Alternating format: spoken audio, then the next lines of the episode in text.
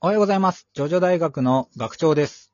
えー、このね、えー、まあもうこの配信日からちょっともう遡っちゃうんですけど、12月の、えー何日だったかにですね、まあジョジョの関連本がですね、一気に4冊とかかな出たんですよ。で、まあちょっと、私もね、買ってみたんで、まあ、それの、まあ説明というか、あーいや、いい、面白いぞっていうのをね、ちょっと、えーお話ししようかなと思います。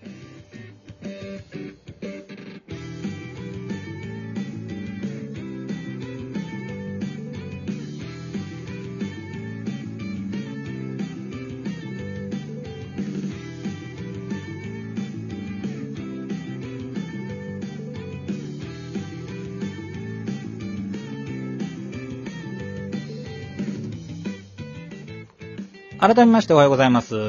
なんなんだなんだなんだなんだなんだどうしたなんだって私のくん。もたちのです。はい。え、ジョ、ジョジョの書籍が4冊出たってうん、そうそうそうそう。まあ4冊ないし5冊出たみたいですね。何を今更そんなジョジョで 本を出すことがあるのよ。いや、本当に、あ、でも、ただ、えー、うち2つは、あのーうん悪霊、あれよ、あのースピンオフ漫画の、あああ、はいはい。れあれ、あの、クレイジーダイヤモンドのね、クレイジーダイヤモンドのスピンオフのねそう、悪霊、あれあれカウントしてたのか失恋が1つがカウントされてるのと、あとは、あの、岸辺露伴は倒れない。小説です倒ね。れない。えーはい小説出たんだ。いや、まあ、あの、もう、もう、前に2冊出てますからね。今回第3弾ですよ。岸辺露伴の小説で出てん出だ。てます、出てます。倒れないの他に。そう、叫ばないと、あとなんだっけ、なんかが出てるんですけど、作者は同じ人かな。あの、前はね、こう3人の人が書いてたのが2冊出てるんだけど、今回そのうちの1人が、えー書いてるのかな。なるほどね。まあこれもね、読んだんだけどね、うん。北国バラッドさんかな。うんあのー、1話だけちょっと読んだんだけど倒れない。はい。いいっすよ。いいっすかあのー、研究されてますね、ちゃんと、ジョジョ。へえ。うん。なんかさ、よくさ、うん、はい。うん。いや何あのね、あの、徐々にさ、よくさ、こう、すげえ、こう、マウント取ってくるキャラっているじゃん。あの、専門用語並べ立ててさ、うん。あのーで、すごい、その、まくし立てるように、なんか、これとこれもこれでいいんですみたいな、あの、ほら、4部で出てくる、いわゆるあのー赤ちゃん売り場の人みたいなね、ああ、はいはいはい。ああいうキャラクターが出て、てくるんだけど、まあ結構。構それが、まあ、あの主、主となるキャラクターなんだけどね、第へー1話目が。うんで、それが、その、そういうキャラクターの背景とか、うん。どういう人物なのかみたいなのがちゃんとこう、か描かれてて、うん。あの、いいなって思った。へえ。そ、の部分が。うんうん。うん。あそこにいる、だからあの銀行員とかさ、あの赤ちゃん売り場の人とかが、どういう生い立ちというか、どういう思考回路をしてるのかみたいなのが垣間見れる。ああ。で、それがそのちゃんと馴染んでるというかね、世界観に。え、その実際にその銀行員の人とかも出てくるってことは、出てこないな。別にそのあ、登場人物はもう岸辺露伴と、うん。なんならその泉京香ちゃんね。とかね。泉京香。はい。あの、編集者さんですね。はあいはい。あのー、岸辺露伴は動かないがね、あの、また年末、あの、放送 NHK でされますけれど、あ。はい。そ。れにも出てくる方ですね。なるほど。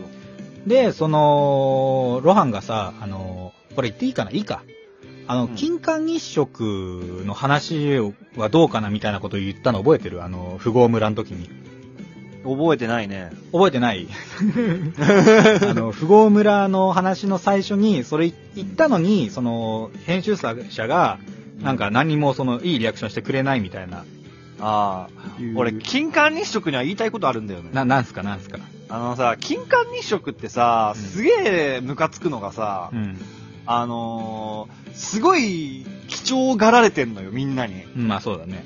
で、で、で珍しいか決らまねったように、はいこれは千年に一度の、とか言うわけ。あまあまあ、うん何十年間に一度みたねいなね。何十年じゃないんだよ。あの、もう、俺のその人生、人間の人生ね、の100年仮に生きたとして、うんその中で見れるかどうかわからないぐらいのスパンでやってくる周期のものなわけだよ。はいあ1000まあ年そとうかださ、ね。はいはい。何百年とか。うんだから、たまたま、僕が生きてるこの時代にこの金環日食が見れて、本当に運がいいね。だから、もう絶対、貴重なものだよ、見ようねっていう感じでみんな見るじゃん。まあまあ。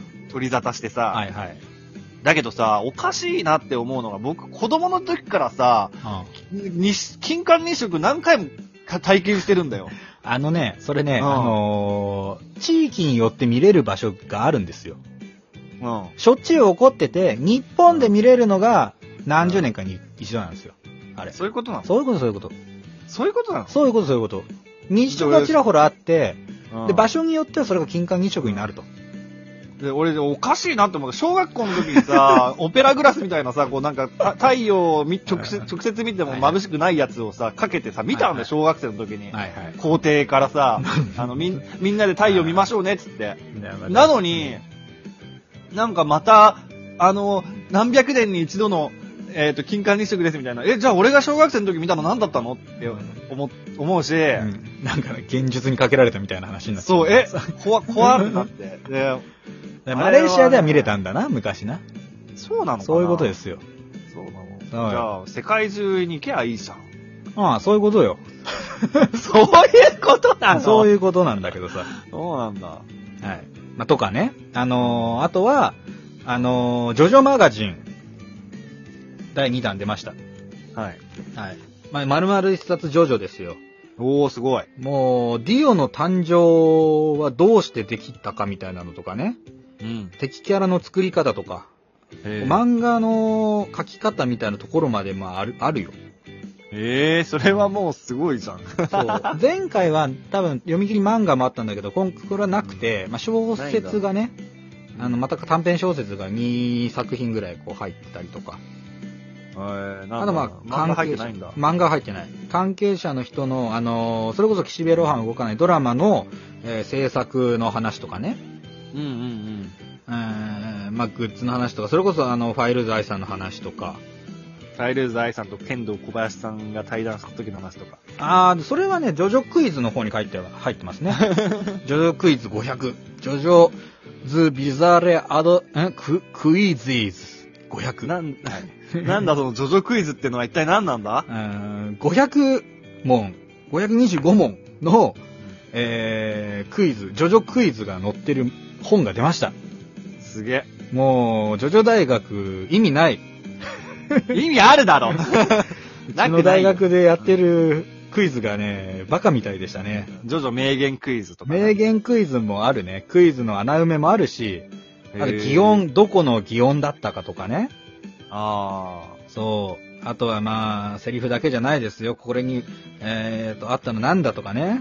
8部が超むずい。まあ、読み込みが甘いからなんだろうけ ど。とか、そうですね。あ。8部超むずいってさ、多分あなたマニアックな質問じゃなくてもさ、う三つ葉さんのスタンド名はもう答えらんんなもうい。答えらんないと思う。三つ葉さんのスタンド名。そう、読んでないんでね。ぐらいのも本当にあります。あの、1から3の星の数で、まあ難易度をで出してくれてるんですけど、うん。まあ、今回はね、ちょっとあの、書籍なので、こう、中身の話はしないですけれど、はい。あの、ぜひね、買ってみてください。マジにこれは面白い。ほあの、単純な問題もそうだけど、こうまあ穴埋めとかね、これ、うんこれとこれの、こうなんかう、。正しい組み合わせは、みたいなのもね、あったりとかね。あちょるっと例題というか、一問ちょうだいよ、そっかいいの一問だけじゃあ、パッと開いたとこでいい ら。うん。はい。えーっと、スタンドソフトマシンの謎を解くため、アバッキオがブチャラティに残したヒントは次のうちどれ途切れた血痕、服の歯切れ、足跡。あれなんだっけえこれは簡ア単バでしッょキオが残したそう。ソフトマシンの謎を解くために、ブチャラティに残したヒントですね。アバッキオが残したヒうント。ん。まあ、俺はちょっとこれけん、あれだな、解釈違いなところあるけど、うん。これまあ残ったって感じだ、残したって感じじゃないけど、はい。結婚かな結婚でしょ。まあそうですよ、ね。結婚ですはい。ん。ピンポン。はい。そんな問題があります。ちなみにこれ星2ですね。おー。星最大何個だ3個。でも3個にもムラが ある。すげえ難しいのやっぱあるんで。でもまあ俺たちぐらいにあれば大体まあ9割はと解けると思う。普普通に。なるほどねうん。優越感に浸ることができるので。そうですね。まあまあ、あの、手元に一冊置いていいんじゃないかなって思いますね。あとあの、今度じゃジョジョあクイズ会やりたいね。あジョジョクイズ会やるか。いいよ。まあ、本から出すかはど別としてねうん。そうね。あのー YouTube でね、剣道小林さんとファイル財さんが対談しながらこう、クイズをされてたんですけど、うんはーんうん、それもね、こう一緒に楽しめましたよ。えうーん、俺はでも、まあ、ちょっと、は8割、7割、8割ぐらいの正答率だったので、ちょっとわかんないのあったわ。あ、本当に。うんえ YouTube 見てみてください。ー二人は正解してた正解してなかった ね。正解してたよ。き基本正解してたけど、うん正解してないのもあった。うん。なるほどね。うん。それに出てたのは、えっ、と、第3部から、えっ、と、数字9が、えー来た時に、蕎麦屋に行くじゃん。うん。そこに運転手の人に勧めたメニューは何うわー、あかん ね わかんなかったわ、俺もこれーは。わかんねえなーあの、選択肢もないし、ズバッと当ててくれってやつで難しかった。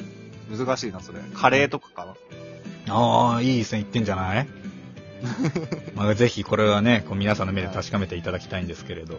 はうんというところで。